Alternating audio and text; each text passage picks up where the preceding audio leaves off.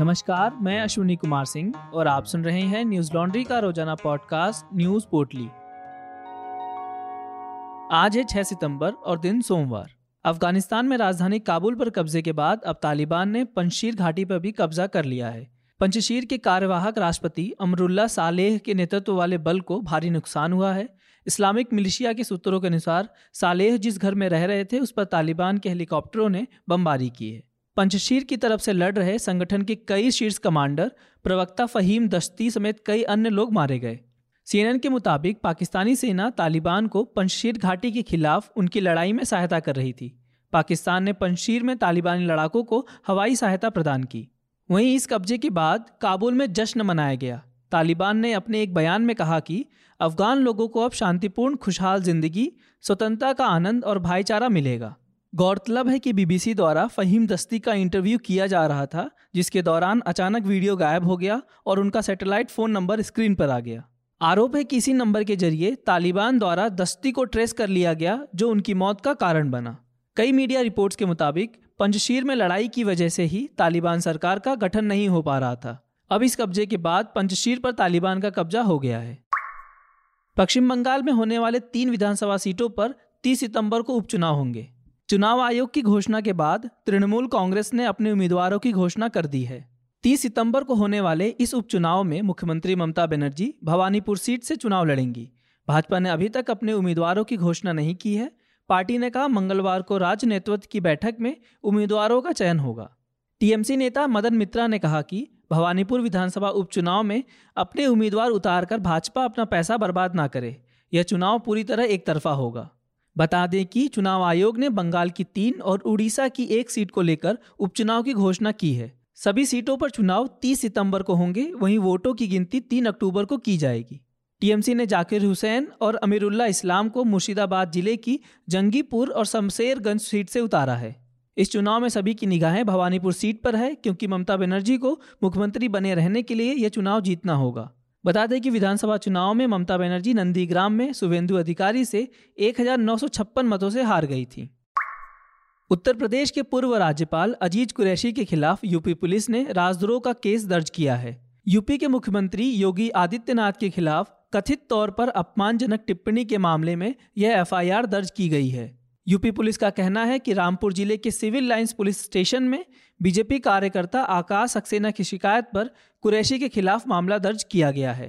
FIR में police ने कहा, पूर्व राज्यपाल आज़म खां के घर उनकी पत्नी और रामपुर के विधायक तंजीम फातिमा से मिलने गए थे, जहाँ उन्होंने मुख्यमंत्री योगी आदित्यनाथ की अगुवाई वाली सरकार की तुलना शैतान और खून चूसने वाले राक्षस से की थी। पुलिस का कहना है कि सक्सेना ने अपनी शिकायत में कहा कि कुरैशी का विवादित बयान दो समुदायों के बीच तनाव पैदा कर सकता है और सांप्रदायिक दंगा भी भड़का सकता है, जिसके बाद पूर्व गवर्नर पर राजद्रोह, धर्म और जातियों के बीच तनाव बढ़ाने के आरोप में केस दर्ज किया गया है।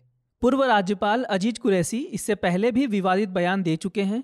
उन्होंने पुलवामा में आतंकी हमला लोकसभा चुनाव जीतने के लिए प्रधानमंत्री नरेंद्र मोदी द्वारा पूर्व नियोजित साजिश बताया था। पुलिस द्वारा केस दर्ज करने के बाद उन्होंने सफ़ाई देते हुए कहा कि मेरे बयान को गलत तरीके से लिया गया है। मुझे राजनीतिक तौर पर नुकसान पहुँचाने और जनता के बीच मेरी गलत छवि पेश करने की कोशिश की जा रही है। रविवार को उत्तर प्रदेश के मुजफ्फरनगर में किसान महापंचायत में लाखों की संख्या में लोग इकट्ठा हुए। यह कार्यक्रम संयुक्त किसान मोर्चा द्वारा मुजफ्फरनगर के सरकारी इंटर कॉलेज मैदान में आयोजित किया गया था। आंदोलन में किसानों ने सरकार पर देश को कॉरपोरेट के हाथों बेचने के आरोप लगाए और कहा कि हम देश को बचाने के लिए लड़ रहे हैं। भारतीय किसान यूनियन के राष्ट्रीय प्रवक्ता राकेश टिकैत ने कहा, इस तरह की कई बैठकें देश भर में होंगी, हमें देश को बिकने से रोकना है। किसानों को बचाना चाहिए, देश को बचाना चाहिए। व्यापार, कर्मचारियों और युवाओं को बचाना चाहिए, यही रैली का मुख्य उद्देश्य है। संयुक्त किसान मोर्चे ने अपनी मांग को लेकर सरकार पर दबाव बनाने के लिए 27 दिसंबर को भारत बंद का आह्वान किया है। रैली में कई पत्रकारों के खिलाफ हुटिंग की गई। उन्हें घेर कर गोदी मीडिया वापस जाओ और मोदी मीडिया हाय हाय के नारे भी लगे। रैली में शामिल किसानों ने न्यूज़ लॉन्ड्री से बातचीत में कहा, कुछ चैनल ऐसे हैं जो सरकार के दबाव में आकर सही खबरें नहीं दिखाते। अगर मीडिया सरकार और किसानों को सही मार्गदर्शन कराए तो यह समझौता जल्दी हो जाता। हमें सोशल मीडिया चलाने की ज़रूरत इसलिए पड़ी क्योंकि मीडिया हमें नहीं दिखा रहा। किसान नौ महीनों से संघर्ष कर रहे हैं। वह बारिश, आंधी, तूफ़ान और गर्मी झेल रहे हैं, लेकिन उन्हें कोई नहीं दिखा रहा। महापंचायत में आज तक की एंकर चित्रा त्रिपाठी को भीड़ ने घेर कर नारे लगाए। वहीं आज तक का लोगो लगी एक गाड़ी पर अपशब्द लिखे गए। न्यूज़ लॉन्ड्री के रिपोर्टर बसंत कुमार ने किसान महापंचायत को कवर किया। किसानों ने न्यूज़ लॉन्ड्री से बातचीत में मीडिया को निष्पक्ष ना होकर खबरें दिखाने का आरोप लगाया। किसानों ने कहा, सरकार और कॉरपोरेट के दबाव में मीडिया हमारी खबरें नहीं दिखाता, सच नहीं दिखाता। किसान महापंचायत पर आप हमारी report Hindi dot Newslaundry dot com पर जाकर पढ़ सकते हैं। क्योंकि न्यूज़ लॉन्ड्री किसी सरकार या कॉरपोरेट से विज्ञापन नहीं लेता, इसलिए हम स्वतंत्र होकर ग्राउंड से आप तक खबरें ला पाते हैं। हमें सपोर्ट करने के लिए हमारी वेबसाइट पर जाएँ और हमें सब्सक्राइब करें और गर्व से कहें, मेरे खर्च पे आज़ाद हैं खबरें। टोक्यो में चल रहे पैरालंपिक्स खेलों का रविवार को समापन हो गया। भारत ने 19 मेडल जीतकर इतिहास रच दिया। इस बार पैरालंपिक्स में भारत ने पाँच गोल्ड, आठ सिल्वर और छह ब्रॉन्ज जीते हैं। भारत का ये अब तक का मल्टी स्पॉट वर्ल्ड इवेंट में सर्वश्रेष्ठ प्रदर्शन रहा है। इससे पहले 2018 में हुए विंटर युवा ओलंपिक में भारत ने तेरह पदक जीते थे। रविवार को पैरा बैडमिंटन खिलाड़ी कृष्णा नागर ने एस एच सिक्स कैटेगरी में गोल्ड हासिल कर भारत की झोली में उन्नीसवा मेडल डाल दिया। इससे पहले गौतम बुद्ध नगर के आई अधिकारी सुहास एतिराज ने एस एल चार श्रेणी में रजत जीता है।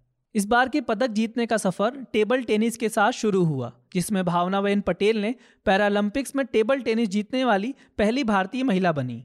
अवनी लेखारा ने निशानेबाजी में स्वर्ण और कांस्य पदक जीता, वहीं सिंहराज ने निशानेबाजी में रजत और कांस्य पदक जीता। अवनी लेखारा पैरालंपिक्स या ओलंपिक इतिहास में पहली भारतीय महिला स्वर्ण पदक विजेता बनी। इसके साथ ही टोक्यो पैरालंपिक समापन समारोह में वह भारत की ध्वजवाहक बनी। इन खेलों में भारत ने एथलेटिक्स में आठ शूटिंग में पाँच बैडमिंटन में चार, तीरंदाजी में एक टेबल टेनिस में एक मेडल हासिल किया। प्रधानमंत्री नरेंद्र मोदी ने सोशल मीडिया पर भारतीय खिलाड़ियों को पैरालंपिक में बेहतरीन प्रदर्शन के लिए बधाई दी। आज बस इतना ही। आपका दिन शुभ हो। नमस्कार।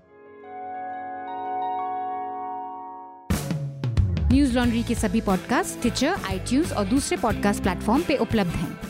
खबरों को विज्ञापन के दबाव से आज़ाद रखें। न्यूज़ लॉन्ड्री को सब्सक्राइब करें।